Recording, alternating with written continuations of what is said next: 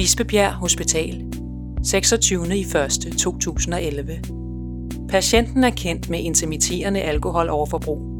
Har nu været på en af de sædvanlige drukture de sidste 6 dage, hvor der er blevet drukket ganske tæt, men ikke taget nogen stoffer, røget hash eller piller.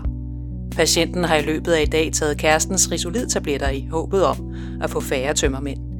Da han ikke rigtig mærker nogen effekt, bliver han bare ved med at tage tabletterne, og har nu i alt taget 32 styk. Jeg hedder Henrik. Jeg har været narkoman i 10 år. Egentlig er jeg fotograf, og jeg har taget billeder af teater, skuespillere, jeg har lavet film, jeg har lavet bøger, og jeg har arbejdet i New York. Da jeg kom hjem fra USA, stak det helt af med stofferne. For at finde ud af, hvad det var, der skete dengang, har jeg inviteret min bror Jesper og min ven Christian med på en rejse tilbage i tiden.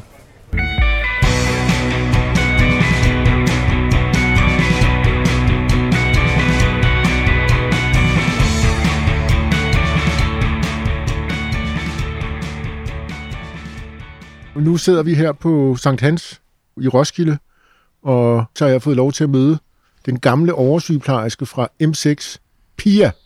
Ja, tak for invitationen. Jeg har glædet mig til at møde dig Ja, det har jeg faktisk også glædet mig til at møde, fordi vi har jo faktisk ikke set hinanden. i, Sådan- ti, i 10 år. Du ved jo selvfølgelig ikke, måske ikke, hvad der er sket med mig sidenhen.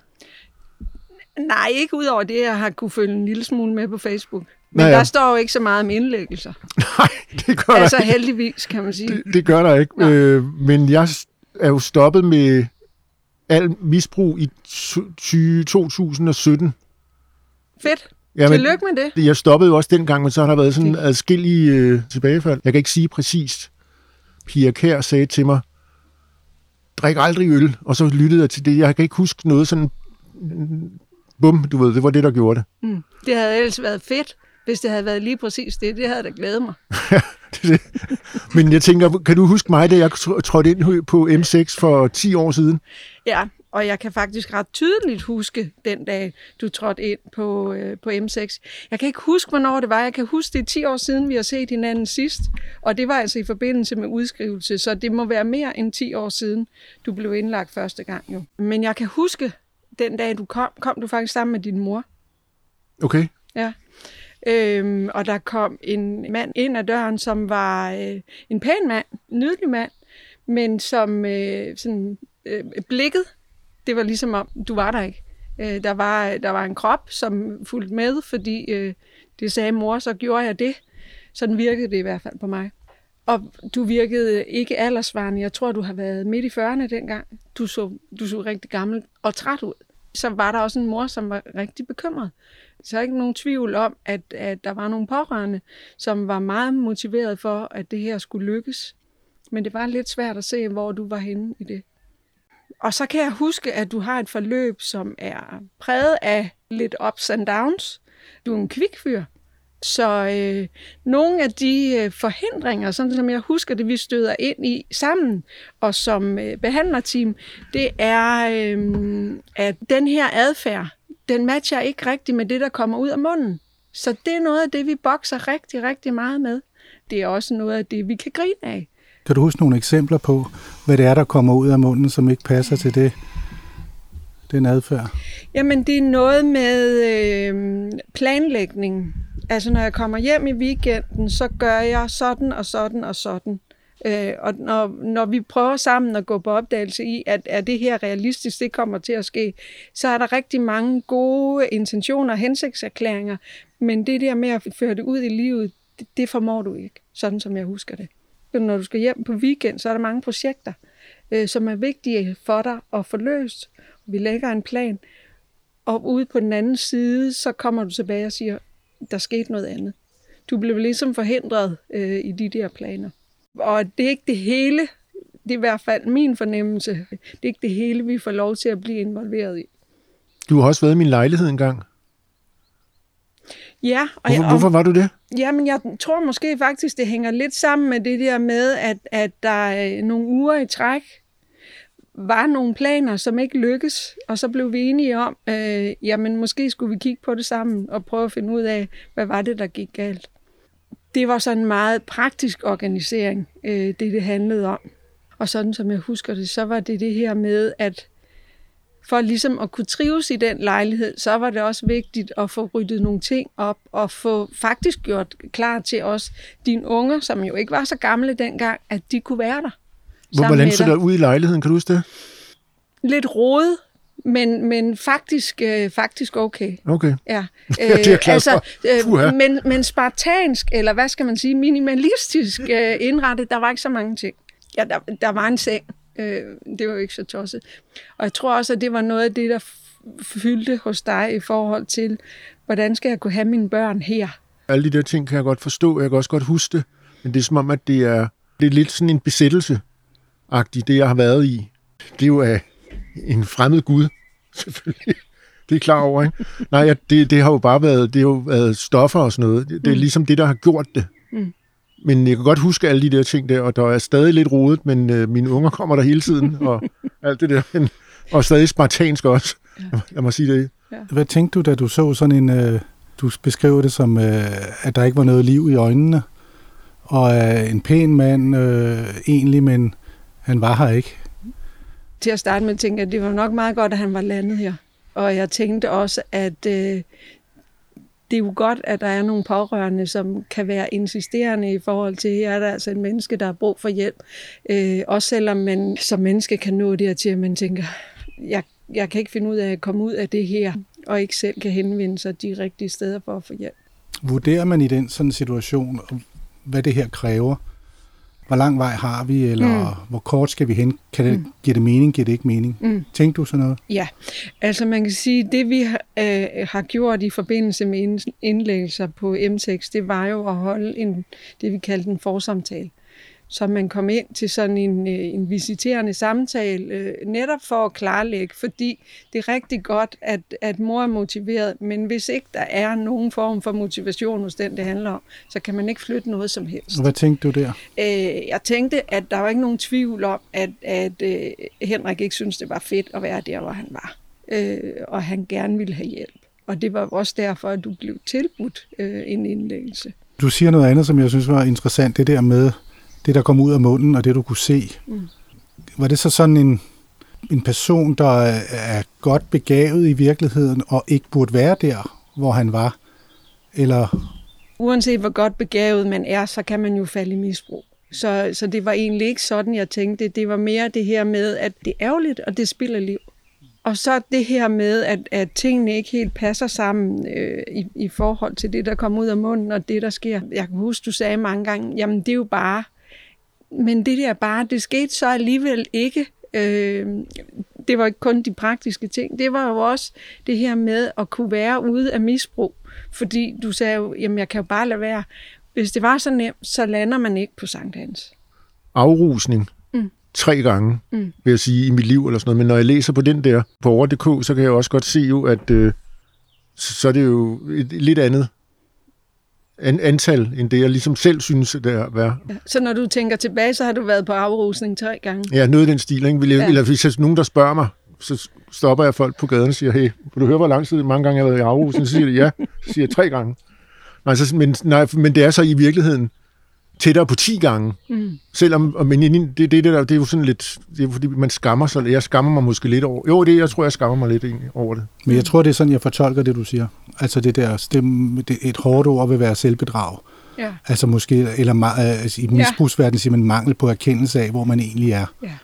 Øh, og at det måske nogle gange kan være den værste fjende, det er, når man ikke selv kan se, hvor langt ude man egentlig er. Og man, som du siger, Henrik, siger, jeg har kun været til afrusning tre gange, men har været det 10 eller 15, ikke? Mm. Og siger, jeg kan jo bare holde op, men det kan man ikke, og hvorfor gør jeg det så ikke?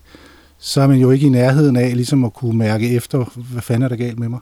Det er sjovt, det er det, der er lidt er sket med mig, tror jeg, faktisk. Fordi jeg holdt mig stoffri lang tid, så blev det, så det er som om tiden har lidt hjulpet mig. Mm. Lige pludselig så har jeg sådan lidt taget andel i den historie, jeg er. Selvfølgelig skammer jeg mig over, men det er som om, det kommer lidt på afstand.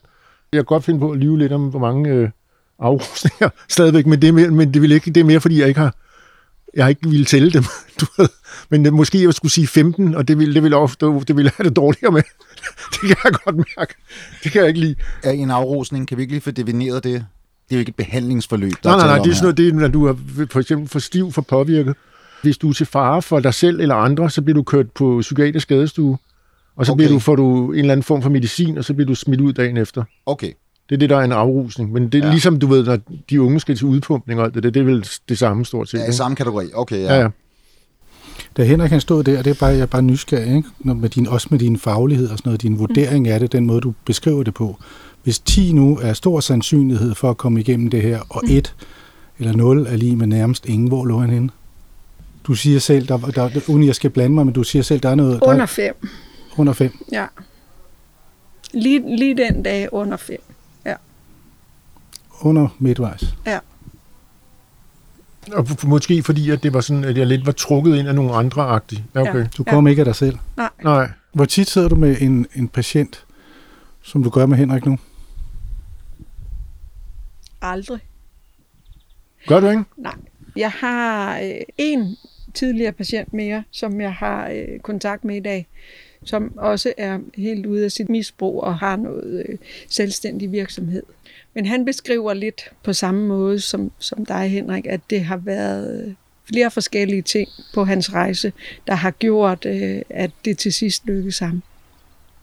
Er det, du siger, så også et udtryk for, at det sjældent lykkes, eller at det, det er mere reglen end undtagelsen? At det ikke lykkes? At det ikke lykkes? Jamen, der, der er lavet noget forskning, og jeg kan ikke huske, hvem der har lavet det og hvornår, men, men øh, at det i gennemsnit øh, tager fire runder at komme ud af misbrug. Og det er uanset hvad for noget misbrug det er. Det kan også være at stoppe med at ryge. Altså fire runder behandlinger. Ja, I øvrigt tror jeg også, jeg blev genindlagt. Højst sandsynligt. Du nikker bare. det, tro, det tror jeg også, ja. Jeg kan huske, jeg, jeg husker så, så, så, jeg har en fantastisk hukommelse åbenbart med det der. Jeg kan jo huske, at jeg var her, og jeg skulle jo på sommerferie med mine unger. Og det var, kan jeg se nu, en halvdårlig idé. Måske en rigtig dårlig idé. Det sagde I også, det var. Men jeg holdt, holdt fast. Så skete der så bare det, at jeg blev genindlagt nogle måneder efter, eller sådan noget. Mm. Til et løb. Til et Sankt Hans løb, Præcis. eller hvad? Okay, det var den første dag, du var her. Ja, lige præcis. Ja. Det var da en dejlig dag at komme. Ja, og så skulle løbe de der 5 kilometer. Løb du de 5 km? Nej, jeg kan ikke, faktisk ikke huske det. Lige det der kan jeg ikke huske. Der er min hukommelse ret dårlig. Alt, hvad der handler om motion. Behandling, hvad er det? det Sankt Hans og særligt afdelingen hjemme har specialiseret sig i, det er jo at arbejde kognitivt. Altså simpelthen øh, kortlægge, hvad skete der i den der situation, hvor du misbrugte? Hvad tænkte du? Hvad følte du? Hvad handlede du? Kunne du have gjort noget andet? Altså når man sidder på afstand af situationen, for det er klart, at i situationen kunne man ikke gøre andet end det, man gjorde. Men også prøve at kigge på, jamen, hvad var det, jeg håbede at få ud af at misbruge? Kan vi finde på noget som helst andet, der kunne give mig samme følelse? Øh, og og det, er- der er ikke nogen tvivl om, at der har vi nogle gange skulle være rigtig kreative. Altså, øh, Det tænker jeg også. altså jeg kan komme i tanke, det var ikke i forhold til Henrik, men jeg kan komme i tanke om en anden patient, hvor vi simpelthen var derude, hvor, Nå, men hvis jeg skal have samme oplevelse, så skal jeg springe i faldskærm. Okay, det kan måske så ikke lade sig gøre sådan øh, hver På dag. ugentlig basis, Øh, nej, nej. nej, men okay, så prøv det af, om det, det virker for dig på en eller anden vis. Ikke? Mm. Ja. Og noget af det, øh, vi jo også brugte, det var øh, det her med at arbejde med patienterne i grupper, sådan så de også kunne, øh, kunne lære hinanden. Mm. Og det ved jeg ikke, øh, om du sådan, når du tænker Ja, tilbage. hvordan var du i gruppeterapi, øh, Henrik? Var der nok drama i øh, gruppen? For jeg er faktisk giftig i det der. I det der gruppeterapi. Ja, det kan jeg godt forestille Jeg mig. kan, jeg kan simpelthen, jeg kan, det kan jeg. Altså det, jeg har været til så meget, så jeg kan sætte mig ned sammen med dig. Du siger et eller andet, og så kan jeg bare aflæse dig og stille dig de brugbare spørgsmål, Okay, som ingenting. Mit problem er, at jeg har svært ved at vende dem om til mig selv. okay. Jeg kan gennemskue alle andres problemer, men mine egne har, er sådan lidt mere uklare. Ja. Og har jeg overhovedet nogen, begynder den første så at være, du ved. Ja, Jeg har da ikke nogen problemer overhovedet. Øh, Hvad laver jeg her? Mm. og sådan noget. Det sagde jeg også, kan jeg huske. Det sagde jeg tit, det der. For mig var det sådan en kæmpe høle, det der med, jeg har arbejdet på alle mulige mærkelige steder i verden, så kommer jeg til Danmark, så rører jeg ud sådan en kæmpe misbrug. Første gang, så bliver jeg sendt til Bornholm af Jesper, den kæmpe idiot. Derovre, hvor jeg møder en eller anden mand, der siger, det er dig, jeg skal hente. Og jeg Ja, tænker, hvor, ja. hvor vil du det fra? Det, kan jeg se. Hvad? Du ved, hvordan kan du se det? Det er den der plastikpose, du har i hånden, tror jeg, med de der tomme flasker. Ja, og- du er uberbæret, og du ligner lort. Det er det, ikke? Du Jeg kan huske, min- at hvis du vi prøver- lige skal komme den historie helt, så kan jeg huske, at jeg satte dig i lufthavnen, for jeg puttede dig ind i bilen og kørte dig ned til lufthavnen, og du skulle med flyet til Rønne. Mm. Og lige så snart, lige så snart Henrik gik ud af bilen, så var der en dør ind i transitten der, ikke? og så gik han hen til barnet og bestilte en stor kornfadel. Det er da rigtigt. Det var så en... Øh... Og jeg tænkte bare... Ja. Nå ja, men, men i hvert fald, så, det, så kom jeg over på et sted derovre, hvor der var bare fyldt med istegade misbruger-typer, rockere, i sådan et miljø, jeg bare slet ikke, du ved, jeg tænkte bare, what? Hvad er det her for noget? Det, det var sådan lidt, øh, jeg synes også, det var lidt spændende, faktisk. samtidig, det var meget mærkeligt, jeg synes også, det var sådan lidt, så blev jeg venner med sådan en øh, rocker og sådan noget, det var, det var sådan noget helt mærkeligt, noget, sådan noget, som jeg slet ikke kender, tilbage til København, tage flere stoffer, hertil, hvor jeg så kommer ind på sådan et, nu er det lidt groft sagt, ikke? på et sindssygehospital. Så står jeg der sammen med sådan nogle andre typer, som jeg heller ikke sådan... Min, mit, et af mine store problemer er, at jeg ikke sådan rigtig føler mig hjemme, men jeg føler mig sådan øh, udenfor i alle sammenhænge, faktisk. Så er det og så endnu mere sådan nogle steder, som, hvor det er sådan noget, øh, hvor det også er tydeligt at se på, at du er lidt er udenfor, eller noget andet, eller sådan et eller andet. Ikke? Men jeg, jeg ved ikke, hvor jeg hører hjemme rigtigt, men ingen af de steder der. Men mest Sankt Hans, tror jeg egentlig, hvis jeg skal tænke over. Er der en plads til mig? ja, Henrik, jeg har faktisk afsat det i kristenskabet. ja, det er mig, der skal... ja. Ja, det, det, det lavede vi sådan lige lavede lidt en, en, en lidt sjov vidighed med Christian. Det var, at vi havde... Christian har jo problemer tydeligvis, ikke? Så vi, så vi havde lavet den at vi havde sat hele den her podcasting op for at lokke ham med. Ellers så okay. ville han ikke komme til Sankt Hans, fordi det var han, og det er det, der er bedst for. det ved vi. Så I kører direkte på, øh, vi på afdelingen med ham, når vi er færdige? ja, ja, ja, jeg, jeg har indstillet, jeg har pakket også. vi vil allerhelst have ment bag de der høje hegn ja. Okay. Ja. Hvad tænker man, når man sidder der, hvor du sidder nu? Over for en patient, som du for et øjeblik siden kategoriserede som et stykke under fem, øh, da du så ham første gang. At nu sidder du her og taler med ham, og han er tydeligvis ædru, og man tænker, det er dejligt, ja. øh, og det er rigtig rart at se, at det er gået så godt. Hvad tænker du selv, når du får at vide, at du lå under fem, og at du nu sidder her og snakker med piger? Jeg ved, hvor jeg ved stadig ikke, hvad der er sket. Jeg, jeg, jeg, jeg, jeg ved det simpelthen ikke. Når jeg, jeg føler ved det, jeg føler, at hun har, det, var, det var en fejl jo. Men det der fem, det er for lidt. Det, synes jeg. det ville have været rigtig fint, hvis du nu havde sagt, jamen piger sagde, at jeg bare skulle være med at drikke øl. Ja, det er rigtigt. Så gjorde jeg det. Altså, jeg, jeg, jeg bibeholder stadigvæk, hvis, jeg, hvis det er sådan, sådan en psykologisk ting, så bibeholder jeg stadigvæk den der med, at jeg har sådan lidt en, øh, jeg skal nok klare den, jeg er bedre end gennemsnittet og alt det der, den bibeholder jeg stadigvæk. Femtallet, det gjorde lidt ondt, det må jeg sige, men, men det gør jeg stadigvæk. Men det, det, det, det vil sgu da også gå på mig. Men, men det er jo, øh, du må tænke på, det er jo, øh, det her, det er vanvittigt hårdt. Det er det hårdeste, jeg nogensinde har prøvet. Og det var ikke det, jeg troede, jeg skulle bruge mit liv på, men det var måske også der, hvor jeg tog det, for, tog det øh, alvorligt for sent. Fordi det var, jeg synes, det er så latterligt et problem, og det er slet ikke et problem, jeg gider at dele med på nogen måde. Og så blev det bare nødvendigt lige pludselig. Ikke? Hvor mange år i dit liv har du brugt på det, Henrik? Det blev et problem for 15 år siden. Okay. Det var der, det var ligesom, hvor jeg kunne se, fuck, der er nødt til at ske et eller andet her. Ja. Det er garanteret et problem, man ofte facer, når man arbejder med misbrug på den måde. Netop junkie erkendelsen af, at det er faktisk det, jeg er. Altså, vi snakkede også lidt om i, i, i, på vej i bilen heroppe omkring det her med nålen. Jeg kommer aldrig nogensinde på nålen, vel?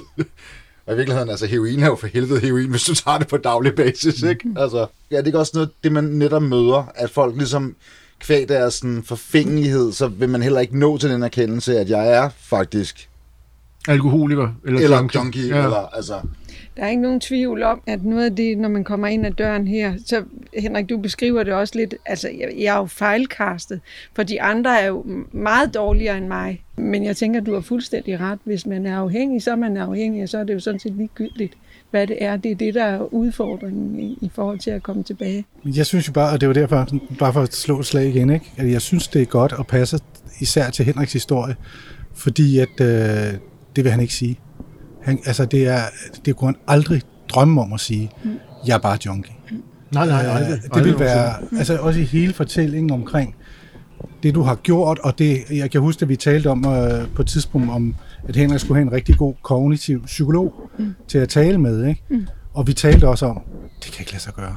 Fordi Henrik begynder straks at splitte ham eller hende ad, og øh, vil, vil sidde og tale med, og vide mere nogle gange end psykologen, og bagefter gå ud af døren og, og ikke have fået en skid ud af det, fordi han ville ligesom battle om, om viden om, som, om sig selv og om, hvad der egentlig sker. Ikke? Mm. Så jeg synes, junkie, det er, fordi, det er også fordi, det gør ondt på mig at sige, øh, Går du rundt og siger, at du at min bror John... Nej, det gør jeg ikke. det gør jeg faktisk ikke. Altså, nej, nej, nej. Men, men det er nu, jeg er jo, jeg er jo øh, loyal, loyalist, eller hvad man skal kalde det, ikke? men, men øh, det betegnelsen er det, som du ikke kan, og som har været en del af dit problem hele vejen, det er ikke at sætte i øjnene og så sige, mm. jeg er kraftstein med bare junkie. Det er lavstatus, du ved, ikke? Ja, kæmpe ja. lavstatus. Lav, kæmpe lavstatus. Mm. Jeg kan huske en gang, jeg, jeg kan ikke huske, hvad det var, om det var, jeg tror, vi skulle på Bispebjerg, øh, og jeg, jeg havde samlet det op et eller andet sted, jeg tror, det var hos vores mor, og vi havde, jeg kan huske, vi havde en nede i, i forenden i bilen, der var fuld, der lå flasker og rullede rundt, ikke? og hvor jeg tænkte sådan, ligesom du tænkte, øh, tror jeg, at øh, ok, så er jeg da i hvert fald øh, på bajer, og så er jeg jo ikke på heroin, og så er det jo ikke farligt-agtigt, vel? Så jeg husker, vi kørte der, og så det var måske det mest skræmmende tidspunkt i virkeligheden i min hvad skal man sige, erkendelse af der, hvor du var, det var, at du sagde, jeg har fundet mit stof. Og, jeg, og, og det der med, at der sidder, der sidder din bror og siger, jeg har fundet mit stof, og det er jo heroin, rygeheroin, ikke?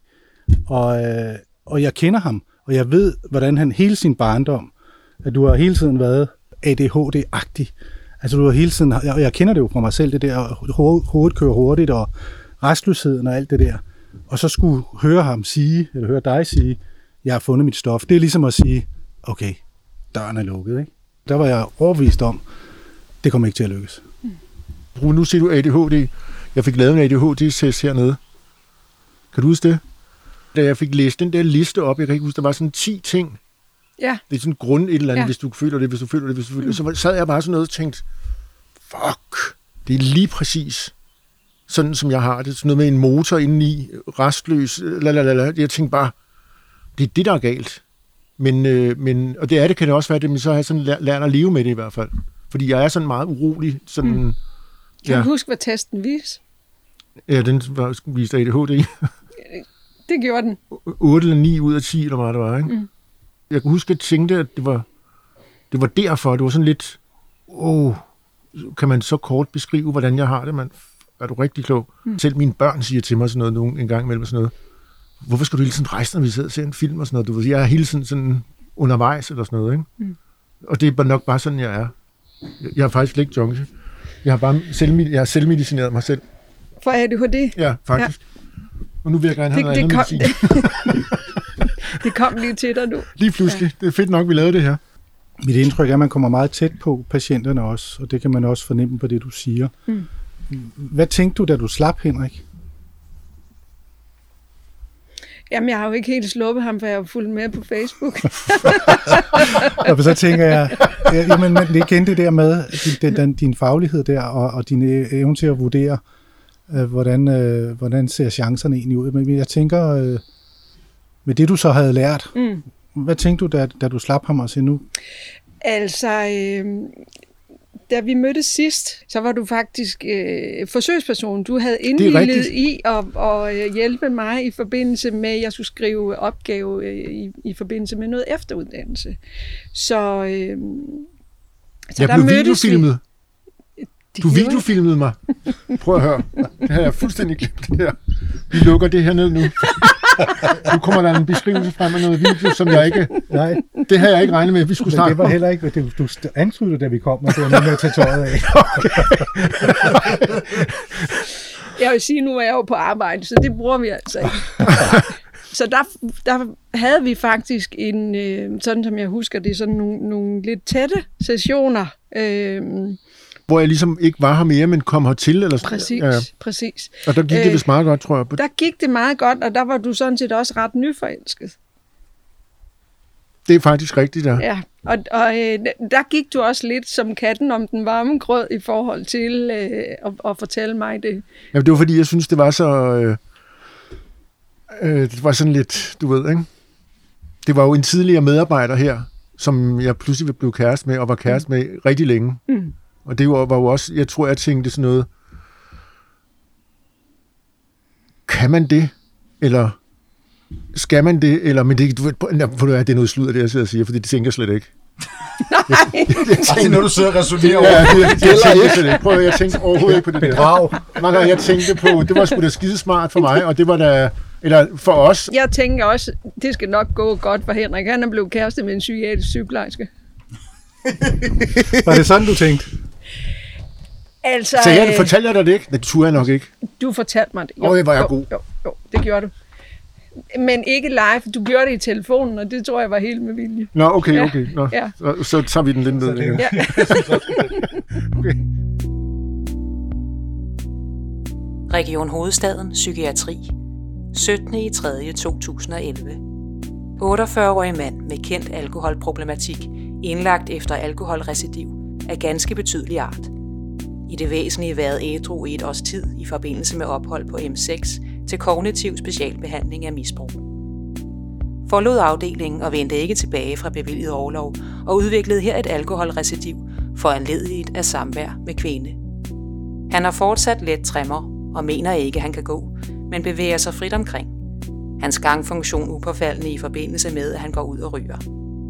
Patienten er stemningsneutral og spøgefuld, men også noget angerbetonet. Der er en klar forskel i hans fremtoning, når man interviewer ham alene, og når moren er til stede, hvor han indtager en noget redigeret position. Intet psykosesuspekt, intet suicidalt. Inden vi skal øh, videre og tale med vores næste gæst, så har vi lige taget en, en pitstop herhjemme i Radio Mahoney-hytten. Og jeg kan da også lige fortælle, at vi har mistet Jesper på vejen. Der var en, var en familiærs SOS. Det sker jo en gang imellem. Jeg tænker, at det er også på tide i den her podcast, at vi ligesom får lidt baggrundsviden Og mig? om dig, ja. Og måske egentlig også, hvad der leder lidt op til, at det går galt. Du var jo sådan en rimelig succesfuld fotograf, ikke? Inden at det ruten kom, hvis man kan sige det sådan. Jo, det bilder jeg mig ind i hvert fald. Jeg ved ikke, om jeg var succesfuld, men jeg lavede i hvert fald øh, nogle ting, som jeg enormt gerne ville lave. Og jeg var også god til det, tror jeg. Stoffer og alkohol har på en måde altid været i mit liv, sådan mere eller mindre. Da jeg gik i gymnasiet, has, den helt klassiske vej. Men for mig, der blev det sådan noget... Øh, I USA, der mødte jeg sådan lige pludselig, der var det rimelig almindeligt, at, at folk brugte stoffer. Og så prøvede jeg mig sådan lidt frem i sådan helt lille små, og stødte ved et tilfælde på heroin, som var det, jeg egentlig bedst kunne lide, men det var ikke noget, der sådan blev nogen stor ting, men da jeg så kom til København og begyndte sådan at få succes med de ting, jeg lavede, der skete en hel masse ting i mit liv, også noget med to små børn, et studie, jeg lavede. Der var bare sådan, der var mange ting, og så begyndte jeg at bruge det der. Jeg lagde slet ikke mærke til, at jeg var blevet afhængig, faktisk. Når jeg sådan tænker tilbage på det, så jeg lagde ikke mærke til, hvornår det skete. Altså, det ikke var ikke sådan en dag, hvor jeg tænkte noget som helst. Det var, men jeg lagde mærke til, at jeg begyndte at udsætte nogle opgaver. Jeg kunne ikke tage billeder om, om mandagen. Men det var, ikke min, det var ikke min skyld. Det var fordi, at mennesker så bare ikke godt ud. Det var mest mennesker, jeg tog billeder af. Ja, Så jeg lagde tit ikke nogen ting ind om mandagen, fordi øh, så, der så mennesker ikke godt ud, mente jeg, men det var sgu nok mig, der ikke så godt ud den dag, skulle sige. øh, fordi, øh, og det var derfor, jeg var, jeg var helt smadret der om mandagen, og jeg, jeg kunne ikke rigtig forstå, hvorfor. Men så lige pludselig en dag, så slog det mig, det jeg har brug for, det er noget narko. Og så begyndte det sådan at køre derfra, og så blev det lige pludselig hver dag i flere år ja. en af mine fejl, der er, som man måske også lærer det her, det er, at øh, jeg har ikke haft respekt for det. Jeg har aldrig haft- respekt for sådan nogle ting. Altså, jeg har nærmest mere respekt for has, end jeg har for heroin, du ved. Ikke? Det er der, vi er. Ja, Jeg har ikke rigtig haft noget respekt, og jeg synes ikke, hvis det var farligt, var det helt sikkert kun for de der idioter nede i Istegade eller sådan noget. ja, Fordi de ikke kunne finde ud af at håndtere det eller sådan noget. Ikke? Og det samme med alkohol. Slet ikke farligt for mig overhovedet. Jeg kunne styre det jo og sådan noget. Ikke? ja. Så det var sådan har vel egentlig også naiv, været- naiv, naivitet, du ved. Ikke? Du har vel også været i en position i dit liv, at du har jo blandt andet kunne finansiere dit misbrug, ikke? Jo, jo. Med de penge, du tjente. Ja, ja. Ja. Jeg brugte mange penge på det der. Der blev sendt mange grønne bude og mange øh, pusher i biler alle mulige steder hen og sådan noget. Jeg, det var sådan helt, når jeg tænker tilbage på det, var det jo fuldstændig vanvittigt. Ja, Fuldstændig. Jeg havde sådan en fast aftale med en fyr fra Amager, sjov nok, Christian. ja, Det er altid fra Amager, de kommer. Ham mødte jeg hver dag klokken halv ni på Rådhuspladsen. ja. Og hvis han var et kvarter forsinket, så var jeg ved at splitte hele Rådhuspladsen ned. Fordi jeg havde slet ikke tid til at vente på det der overhovedet. og det skete hver dag. Altså, han kom for sent også. Ja, Så, så det, øh, ja, og så sker der det, der sådan klassisk sker, det er, når sådan nogle ting tager over, så skrider konen med børnene. Businessen begynder at, og, og jeg lagde faktisk ikke rigtig mærke til det. Jeg har sådan nogle vanvittige historier. Der var blandt andet en kunde, jeg arbejdede enormt meget for. Der gik fire måneder. Det var sådan en, jeg arbejdede for. Du kender det jo, du ved. Der er sådan nogen, der vender tilbage to gange om måneden, tre gange om måneden, en gang om ugen måske. Det var først efter fire måneder, jeg lagde mærke til, at de ikke, pludselig ikke kom mere. De ringede ikke til mig mere, og de skyldte mig en hel masse penge, og jeg tænkte, måske var det derfor, men måske var det også andre årsager. Jeg synes jo ikke, man kunne mærke det på ham, men øh, så vidt jeg husker, så sagde vores øh, søde ven øh, Ismail nede i butikken, at det var åbenbart rimelig tydeligt. Så det har de nok også set, skal du se. Ja. I, mit, I mit univers har jeg jo ikke fucket noget som helst op i forhold til det der. Nej. Og det har jeg jo garanteret. Jeg har nok været øh, mærkelig og stresset og blæst og alt muligt, kunne jeg forestille mig. Ja, det virker sandsynligt. du har også engang fortalt mig en anekdote om nogle blomster. Ja, ja, det og en, var, og en det var, ven. Prøv at høre, det var min, det var min kæreste, jeg nu er ikke gift, men det var min kæreste, det var et tæppefald for ja. hende over med mig. Jeg begyndte at arbejde lidt mindre, fordi jeg fik færre opgaver. Jeg var jo selvstændig og sådan noget. Ikke? Men så fik jeg den geniale idé, at jeg skulle, jeg ville tage billeder af de hjemløse bumserne nede på Gammeltorv. Igen Gammeltorv. Så gik jeg ned med mit kamera, men man kunne ikke rigtig, jeg kendte dem jo ikke, så jeg kunne ikke bare gå rundt og tage billeder af dem. Det var sådan, det var sådan lidt Günther Wallraff, du ved, ikke? Ja, Hvis du kan huske ham, en der klæder sig ud som øh, indvandrer for at finde ud af, hvordan indvandrerne bliver behandlet. Det var sådan lidt det, jeg legede ind i mit hoved, tror jeg. Tog ikke nogen billeder, men jeg begyndte at drikke nogle bajer med dem, og de tog også stoffer og alt muligt. Så endte det bare med, at jeg næsten blev ligesom dem i stedet for. ja. At jeg har stadig nogle af de der billeder. For mig vildt sørgelige billeder, fordi mange af de der folk, de er døde nu og sådan noget. Ikke? Jo. Men øh, det var ikke, det er ikke noget fine art eller noget som helst. Jeg blev øh, bums af det. Og så øh, en eller anden dag, en af de der søde bumser der, som faktisk var en super cool fyr. Han ejede en restaurant, som var, han havde solgt, og så havde han en hel masse penge, han skulle brænde af på Gammeltorv over et år eller sådan noget. Ham faldt jeg i snak med, og så blev vi sindssygt stive. Og så synes han, jeg var så stiv, så jeg skulle følges hjem. Og så vidste han, at jeg havde en kæreste derhjemme. Og så mente han, at øh, hun skulle have nogle blomster. Så han købte sådan en borgerbuket, for det ikke skal være løgn, i en blomsterhandler, og så fulgte han mig hjem, og jeg kunne nærmest ikke gå eller noget. Og så kan jeg huske, der kommer jeg ind, jeg tror faktisk også desværre stadig, mine børn kan huske lige den der sang, fordi det var for vanvittigt. Der kommer jeg ind der, banker på, og så står jeg der sammen med sådan en bums, og min kæreste synes jo, det er sådan, fuck, hvem- er det? Og, sådan noget. og så rækker han ham sådan, i sådan en borgerbuket. og så jeg stod, jeg tror endda, hvis jeg skal være helt ærlig, så stod jeg, der var jeg grådlabil. Jeg synes, he- hele verden var imod mig, du ved, hvis du bliver så stiv, som det der var. Ja. Og der kunne jeg se på min kærestes øjne der, der tænkte hun, han var fed nok, jeg kunne godt lide ham, men nu er det blevet for meget. Ja. Og så havde, tror jeg, at jeg kunne næsten, næsten se, at hun tog beslutningen i min brænder der. Så skrev hun, og så, øh, det, det har jeg også tænkt på i forhold til det her projekt her, som er sådan lidt, nu skal I høre på mig, nu skal I høre, hvad jeg har oplevet, nu skal I høre, men jeg får sådan stille og roligt en fornemmelse af, at de mennesker omkring en, blandt andet mest mine børn, min kæreste, hende sygeplejersken der, vi talte om tidligere, Men det er ikke hende, der taler om her, nu skal jeg lige hjælpe lytteren. lytteren. Der Nej, er nej, to nej. kærester, for der er moren til dine børn, og så er der så sygeplejersken, som du scorede på Sankt Hans. Præcis, præcis. Øh, Og det, det er jo gået helt vildt meget mere ud over det, men jeg, ligesom, jeg synes, det er sådan lidt latterligt at høre på sådan en, en eller anden form for misbruger, der sidder og siger, hvor kæft, hvor har det været hårdt for mig. Men det er også sådan helt vildt hårdt for dem omkring, det ved jeg. Her for et stykke tid siden, der havde jeg sådan en sindssyg oplevelse. En af mine drenge, han var, vi kunne ikke finde ham efter en eller anden fest. Teenager, du ved. Det var ikke noget dramatisk eller noget, men så fik jeg, blev jeg bare sådan lige ramt af det der.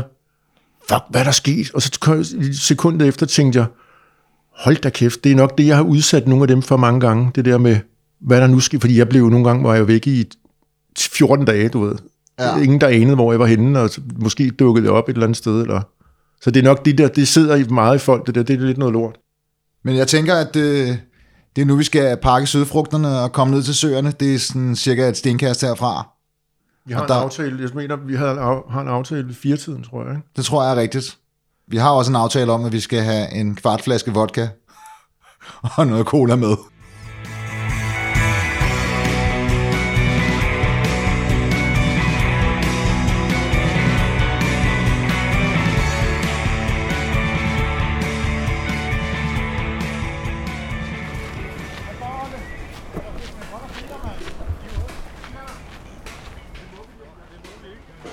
Det er Christian. Dag, Christian. Ja. Hej så. Hej. Der er gjort plads til dig her. Nej, du skal sidde i midten, for du skal holde den. Nå ja, okay. Du skal sidde her, Olle. Nej, det skal du. Nej, jeg, jeg, jeg, Henrik har lige sagt, Nå, du skal sidde i midten. Øh, Så skal jeg også drikke det her, eller hvad? Så Olle, nyder du vejret? Ja, ikke så meget, som jeg burde, Ah, okay. kan man sige. Jeg tænkte på, at vi er ved at lave den her podcast, og i virkeligheden så tænker jeg, nu har vi snakket med så mange fra sådan nogle behandlingssteder, som er ligesom arbejder, det jeg ikke mere. Nu vil vi fandme have, nu vil vi have noget kød på bordet. Ja, Nu- nu skal nogle- vi til bunds i plejehjemssagen. Prøv, nu skal vi have nogen, der har gjort indtryk på mig, ud ud over de der, og det er for eksempel en som dig. Ja. Olle the Man. Yes. Vi kender ikke hinanden tilbage fra Ja, Sankt. Hans 2010, 11 måske. Kan du huske, hvad de sådan, førstehåndsindtryk, sådan, de første indtryk var af Henrik? Ah, jeg tænkte, han nok sådan var lidt en eller anden, der bestemt lidt blandt de indsatte. Der gerne ville køre showet sådan lidt dominerende, eller hvad? Ja, ja, det kan han godt lide. Ja. Men jeg synes så hen ad vejen, så begyndte vi at dele som magten. Vi havde, vi havde hver vores egen sofa, og okay. der var ikke nogen, der skulle komme ind i vores tv-stue. Okay. Altså, vi så 5-6 piratkopierede film om dagen, altså. Det var, Men du havde vi sådan lidt samme, han er også sådan en lidt en filmnørd. Okay, ja. Din far har en, øh, har en 35 meter biograf i kælderen, tror jeg nok. Ja. Sweet. Sygt, ikke? ja. ja, når jeg siger til Også folk, at min far han har en øh, biograf i kælderen der, så siger jeg, ja, det er min far har der også en projektor stående og sådan noget. Men det er altså kæmpe ud. apparat. Ud, Okay. ja. Åh, oh, det er alligevel pænt lavet. Ja, Er der sæder? Ja, ja, der er to sofarækker. Og man må ryge og drikke. altså, jeg gik jo ikke skide meget op i behandlingen, men øh, det hjalp alligevel. Hvorfor var det, du egentlig? Hvor jeg kom derned? Ja. Ej, det var drukker og alt muligt. Nå, okay. Sovepiller. Som de to. Som de tog fra dig? Ja, ja, så fik jeg de der sevkvæl. Nå, okay. Fedt. Nej. Bare lige for at beskrive, altså, det tøj, du har på, er du gammel hiphopper? Ja, det kan man godt sige. Ja, det tænker jeg sådan lidt, ikke? Det er sådan et omvendt kasket, og det er en FIFA-trøje og en Quicksilver Jeg har lige i forgårs fået en uh, Kangol-hat, hvis du kender den. Ja, ja, ja, ja. Ja. Ja, Sådan en, jeg vil have hele livet. Og så stødte jeg på den på nettet der, så tænker jeg sådan en, må jeg have. ja. Men har du, var du med sådan der, på hiphop-bølgen i... Øh... Jeg var meget ung, Ja, men jeg, jeg malede graffiti, da det startede. okay. Altså, men øh, jeg var 10, så øh, det var ikke det helt vilde, men, øh, men jeg var der til fester i Thomas Bejle, og Okay. altså fredagsfester. Ja, det er jo, det, det er jo virkelig the good old times. Ja, det er det. Hvem Det spillede? er legendarisk. Der var masser, der spillede. Jamen, hvem var der? Er der nogen, der blev kendt der også? Rockers by MC Ejner, Choice. ja, og- MC Ejner har vel også Ja. spillet der, tror Ja, jeg. ja. Jeg, jeg tænker jo egentlig lidt på noget, Olle, fordi det er, altså, jeg tror heller ikke, det er nogen hemmelighed, at, at du, du drikker vel hver dag, ikke? Nu på nuværende tidspunkt. Og lige, jo, det gør jeg. Ja. Men du virker, du slår mig, du slår mig ikke som typen, som sådan, sådan drikker dig fuldstændig i hegnet, sådan at du er fuldstændig ude for sans og samling. Nej, det gør Er jeg det heller ikke ikke. sådan mere, undskyld, jeg siger det sådan lidt stille og roligt hver dag Jo, på en eller anden måde, jo. Jeg tror faktisk, Folk, der- de opdager ikke, når jeg er fuld. Nej, Altså, men jeg tror også, det er bare det er træning igennem så mange år, at man prøver at være normal. du er rutineret, kan man sige det? Ja, ja, du dig. ja, plus mange af dem, jeg kender ude i haven, for eksempel. Ikke? Jeg ved jo, når de har drukket 6 eller 8 et eller andet, så sidder de jo og dingler og sådan noget. Ikke? Og så synes jeg, det er irriterende, fordi jeg sidder og har det normalt. Ja. Vi har faktisk heller ikke væltet rundt nogensinde. Vi har været på druk nogle ja, gange. vi har, vi været det? lidt rundt på strøget og sådan noget. I en koger? Nå, okay. Ja, jeg sagde nede på Burger King, man, ah, I smider dem alligevel bare ud, de der burger. Kan vi ikke få dem? Så sagde hun, nej, så der står en kø på flere hundrede hjemløse hver dag. Så det kunne jeg Var godt vi, se. var vi hjemmeløse den dag? Nej, nej, men vi gik rundt ned på strøget. Vi prøvede at hostle noget okay. spise og noget drikke. Okay, så det skal jeg lige forstå, at I har ligesom mødt hinanden på Sankt Hans, og så har I så på et senere tidspunkt lige taget nogle ture sammen Ja, ja, ja, præcis. Ja. Okay. Vi havde sådan en, øh, en, en, vi havde sådan en vanvittig idé om, at man skulle skyde hæfte klammer i hinanden, ikke? Jo, Og det gjorde vi så. ja, det blev vi ret gode til til sidst. Ja, ja. Jeg skød faktisk en i øret på Olle. Altså, hvor I skød den sådan direkte? Ja, ja, ja. Ja, i benene og... Ja, jeg havde sådan nogle sår hele vejen ned ad benet, som dyt, dyt, dyt, dyt, dyt, dyt, dyt, af det Det lyder der. fuldstændig vanvittigt. Det var det også. Men det var pisse sjovt. Det var her sjovt. Ja. Men, men mig og Olle, vi havde faktisk en lille chance med en borderline-kvinde. Er det rigtigt? Ja, Den var vild. Øh, Ja. En trekant, eller hvad? Nej, nej, det blev det sgu ikke. det, det, det, kunne det faktisk godt være blevet til, det blev det ikke. Trekants drama. Det er faktisk et trekantsdrama. Jeg kan huske, den vildeste oplevelse, jeg havde med det, det var, at øh, jeg sov hos hende. Pludselig bliver jeg vækket af to falkbetjente. Hun står og siger til de der øh, falkmennesker, at jeg har taget en overdosis øh, sovepiller. Og hun står og viser dem glasset, og jeg er bare sådan helt fortabt og tænker, hvad fanden snakker Nej, hun om? så med Så, så, bliver hun nødt, bliver nødt til at tage mig med. Det var sådan min vildeste chance. Og hvad din, din var, var den vildeste chance med hende? Det var da hun pissede i min seng. Det er også... Hun var faktisk festlig. Ja, på en lidt bøvet måde. Ja. Hun havde det hårdt, tror jeg. Ja. Altså, jeg er sikker på, at hun er død. Tænker Ja. jeg. Det tror jeg heller ikke er noget dårligt bud. Han har Nej. mødt hende, øh, Jamen, jeg så hende over på sygehuset. Hun var helt Okay. pustet op og med slanger ud. Og... men det er sådan nogle, man også mødte dernede jo. Det må jo også have været nogle øh, vilde typer, I har været øh, inde der sammen med. Det var det også. Altså, I virker jo Ja. trods alt rimelig normale begge to, men det må da have været nogle vanvittige typer, som... Øh, Ja, hvor man også, havde du også sådan tænkt sådan, okay, okay, jeg landet et sted sådan helt, helt vildt sted. nej, for jeg havde været indlagt før. Okay. Men det var kun sådan noget 14 dage et eller andet sted. Og... Altså, jeg har været et halvt år på Blå Kors. Også for druk. Men jeg vidste jo godt, de eksisterede, de mennesker. Ja. Altså, men jeg kunne ligesom mærke, de ansatte og sådan noget, de var jo rimelig normale. Men de ville gerne snakke med mig og Henrik. Altså, de synes vi var cool nok, virkede det som om, ikke? Jo. Hvor nogle af de andre, der kunne de godt sidde og sige, man, ham der, han ryger altså snart. Der er en, der blev ved med at gå og skrue på radiatorerne, for eksempel. Og så skruede de op, og så skruede han ned igen og sådan noget, ikke?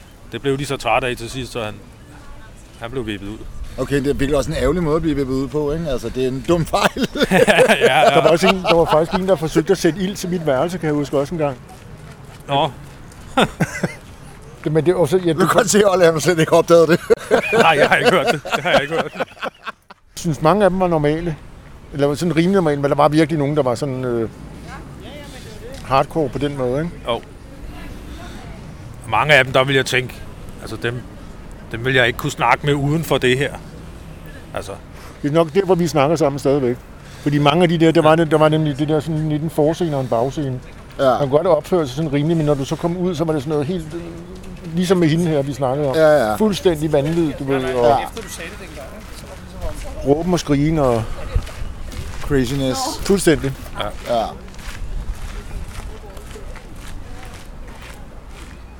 Plus at uh, dyreprint, det var stærkt overrepræsenteret.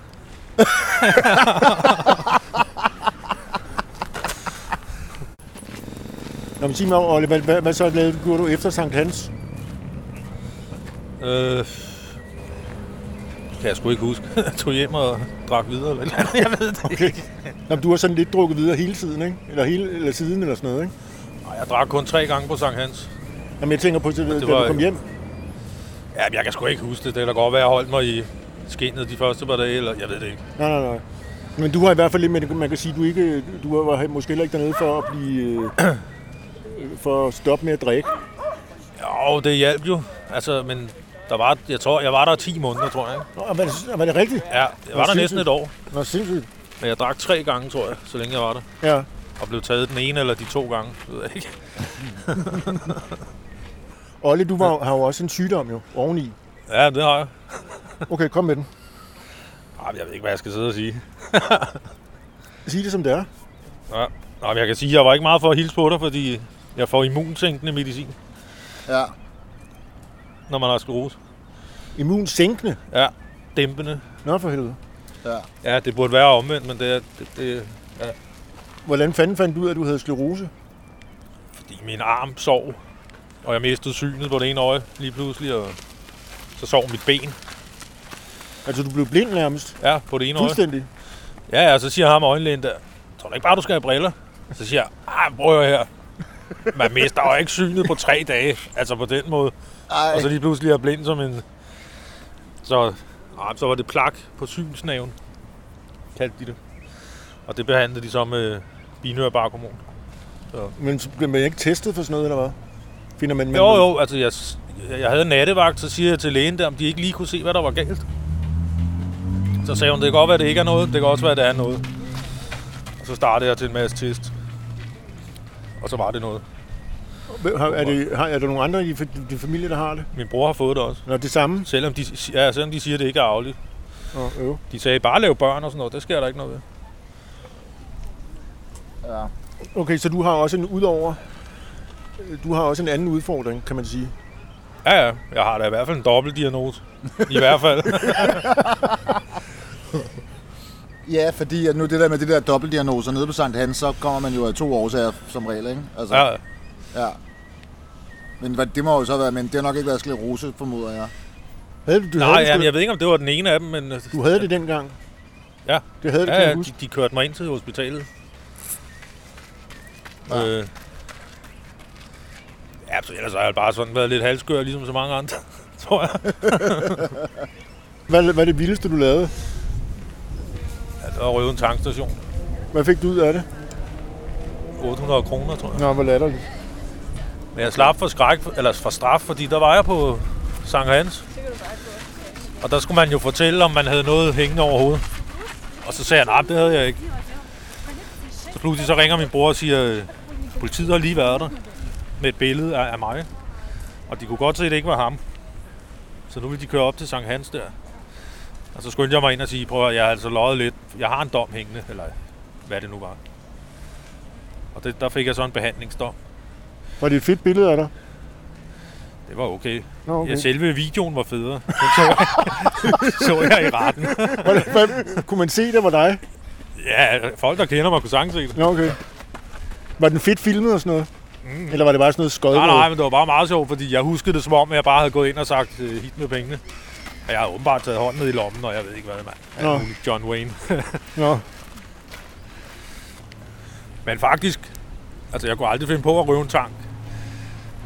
Men så, øh, jeg var så fucked op langt ude, fordi de ikke gad at, at tage mig op på Sankt Hans der, ikke? Og jeg prøvet at løbe panden mod muren over på Rigshospitalet, og Okay. Til sidst så tænkte jeg, der, at jeg en ordentlig brænder, da jeg havde spist et helt ark sovepiller. Jeg, nu må det bræste eller bære. Enten bliver jeg taget, og så kan det være, at de tager mig alvorligt, eller også så...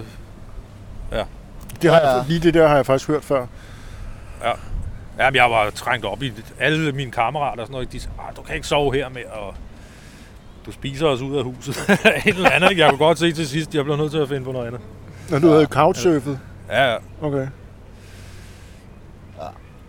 Men du har en lejlighed nu på Østerbro. ja yes, yes. ja.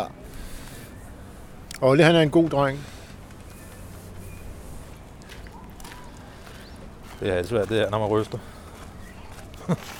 I bare morgenen, du. Morgen. ja, jeg er lige vågnet, mand, og klokken er fire. Men altså, i, til forskel for øh, Henrik, så er det vel, altså det er jo du vel bare primært drukket, ikke? Der har ikke været nogen andre ting involveret. Og alt andet. Næsten Okay, ja. på nær. Heodeo har jeg ikke prøvet. Okay, ja. Så man spørger, hvad med i dag? Ja, altså nu, nu er det mere statskontrolleret, øh, kontrolleret, jeg får, altså sovepiller og sådan noget. Ja, ja, ja. Og det er jo, det er jo trods alt andet at men det er, nej, det er jo selvfølgelig samme familie, men stadigvæk det er noget andet. Ja, ja. ja nogle gange så er jeg heldig at lige få fat i nogle ADHD-tabletter. Ja, Ellers stod jeg på en streg et eller andet sted. ja, En sjældent gang. ja. Hvad får du dagen til at gå med? Øh, snakke telefon. ja, til fjernsyn og... Ja, Nå, du, er det ikke noget med, at du gider ikke arbejde, eller kan ikke arbejde, eller... nej. Jeg kunne ikke arbejde før jeg fik sklerosen, så hvor fanden skulle jeg så kunne Nej, nu? nej, ja. Altså, Ja, det er rigtigt. og hvis man først opgiver sin førtidspension, så er man helt fucked, altså. Ja. Nå, det får man, så man får selvfølgelig pension. Jeg får førtidspension, Ja, men så er det... Men, øh, ja, så, ja, jeg skylder 200.000 i børnepenge. Så når skat begynder at trække de penge ind, når deres system virker der, så bliver jeg herrefærdig. så må du ud og køre taxa. Jeg har ikke noget at køre på. Det siger du bare. Det siger du bare til ham. Ja, det siger jeg bare. Ah, Med indisk accent. ja, ja. Jeg var, kom, kom bare på kontanthjælp. Det er jeg så kommet igen nu, men også tidligere var jeg på kontanthjælp, så blev jeg sendt ud i sådan noget... Et eller andet. Er dum i arbejde. Ja, sådan et eller andet, noget i den stil. Og, så, jeg- og jeg nægtede agtigt hver dag, jeg var der, fordi jeg synes, det var hjernedødt. Så blev jeg simpelthen bortvist. Nå, det har du sagt, tror jeg. Ja, de, de mente, at uh, Henrik Ja. trak de andre ned. Ja, han må de- demoralisere dem. Det er faktisk rigtigt, de synes, jeg trak dem ned, de andre. Det gjorde du sikkert også. Det har jeg sikkert gjort. Jeg gik rundt, jeg troede, jeg var sådan, havde noget med en eller anden fagforening at gøre. Vi skulle, du ved, samle os og sige, at det var noget lort. Det var jeg den eneste, der synes åbenbart. De andre skal jo bare have deres penge. Jamen, de var også mest de der, jeg synes bare, det var så tåbeligt, det der, altså. Det er et helt fuldstændig tåbeligt projekt. Ja, nogle af dem, der er der, de stener meget godt med det. Ja, Så ja, graver ja. de lige en lille bunke eller et eller andet. Men så... det er jo ikke det, det er jo formålsløst, det man laver, det ved Ja, du det er godt. Jo, jo. Jeg har Så det- selv været sådan noget. Okay. Jeg gik og borede huller i pinden, Nå. sådan så ormene kunne komme ind i pinden, pindene. Nå, insekthotel. Ja, det er det vel et eller andet sted, ja. De skulle bare have sagt, at vi lavede et hotel, så havde jeg været meget mere varm på ideen. Så kunne jeg sige, at jeg var entreprenør eller sådan noget, ikke? Hvad skal det blive til det her? Ja, det bliver et hotel til sidst. ja det Nå, præcis, fedt. Fedt. Har I to haft sådan nogle gruppesessions, hvor I har siddet og snakket sammen med grupper nede på Sankt Dans? Garanteret. Altså, jeg var ikke så, med så, til så meget af det. Det var ligesom Nej. om, jeg fik lov til at sove videre. Og det var der en masse, der var sure over. Ja, okay. Øh, men jeg fik alligevel noget ud af det, fordi jeg fik fred og ro. Ja, det er jo så måske Så- også været meget smart. Ja, så selvom jeg ikke øh, deltog i alt det der, så fik jeg det bedre af at være der. Ja. Så- Men nu, jeg har også prøvet sådan noget før. Altså, og der var jo folk, der vidderligt tror, hvis de følger med i det hele, så har de den store gyldne løsning, når de tager hjem. Så er det ja. slut med at drikke, og så finder de et arbejde. Og, øh, men sådan er det jo som regel ikke jo. Altså, Nej, sjældent vel. man får jo ikke, du får jo ikke opskriften på livet. altså på den måde. Den Nej. skal man skulle selv hit ud af. Det tror jeg, du har fuldstændig ret i, det der. Du fortalte mig noget sjovt sidste år. Du sagde, du kom med nogle af dem der, du, du sagde noget med, hvad der er blevet af time manageren. Jeg synes, time manager er meget fedt. Eller at have en. Kunne ikke se, hvis man havde sådan en på papir? Ja, det er fordi, du har en bog, du går og skriver i. Ja, jamen, det gør jeg ikke Så bliver du nødt til at... Det gjorde jeg jo, det gjorde jeg allerede dernede jo. Jeg var så fejlplaceret, så jeg var nødt til at dokumentere alt det her. Så jeg skrev alle, Ja. jeg har, jeg siger, jeg har et utal af, af uforståelige øh, øh, derhjemme, hvor der står alt muligt mystisk i. Kan du huske det der med creme fraisen, står der så for eksempel. Og hvad, hvad, hvad skal jeg ligesom bruge det til i dag? virkelig åndssvagt. Jeg ved ikke, hvad det betyder. Du ved, dem har jeg mange af, de bøger der. Ja. Det kan være, hvis du bliver indlagt igen, så kan du tage dem frem, så forstår du det lige pludselig igen. ja, det kan være. det er sjovt. Det var sjovt. jeg, bliver, jeg bliver indlagt på Sankt Hans, tager bøgerne frem, og så kigger jeg på det og ja, så ved du lige pludselig det hele. Nå, nu forstår jeg. Ja. Ja. ja det, det, blev lidt skøjet til sidst. I starten, så kunne man gå ud og hente mad hele natten. Så ved jeg ikke, om det nogen af os var blevet for tykke, eller... Ja, men jeg havde taget, jeg tog helt vildt på. Men du var bare nok heller ikke noget som helst, da du kom ind. Nej, nej, nej, nej, det går jeg ikke. Jeg var herretynd. Men så Ja. begyndte de at låse det ind om natten og sådan noget, og... Ja, det gik faktisk ned ad bakke. Og så begyndte de at snakke om, at det skulle lukkes, og... Det blev da også lukket til sidst. Ja. Ja. lukket, ja. desværre. Vi var nogle af de sidste, der var der. Jeg kunne faktisk godt lige have brugt et par måneder nu. Men øh, alternativet dernede, der gider jeg ikke at rode med. Ej, det kan jeg sådan set godt forstå. Det er også Ja. noget helt andet, ikke? Og det der fjordhuset, der, så vidt jeg husker der, så hvis du skal have en kop, så skal den låses ud af et skab. Og knivene, de, der er spidsen hakket af, og, og man skulle sidde og ryge på sådan en åben altan. Eller lukket Og en altan. lighter i en snor og sådan noget. Ja, men det var, det var, ja. Så hellere prøve at sælge helbredet. Hvad skal vi sige her på falderæbet? Nej, nu tager vi plejehjemssagen op. Ja, nu tager vi den. Nu får vi fandme løs til Den lort. er rimelig hot. Okay, jeg vil lige vise dig, jeg, hold lige dernede, jeg vil lige vise dig et billede. Er det for meget til nettet, det her? Jeg lavede det allerede i går. Jeg synes, Og du, det, du sendte det til mig. hvad synes du om det? Det synes jeg var meget sjovt. Jeg synes også, det er sjovt. Jeg tror bare ikke, du skal lægge det ud på Instagram. Hvorfor ikke? Nej, nej. Hvorfor Så ikke? der er en eller anden gruppe, der bliver stødt, uanset hvad det er. Ja, det er rigtigt. Og det er selvfølgelig rigtigt nok. Men man kan aldrig nogensinde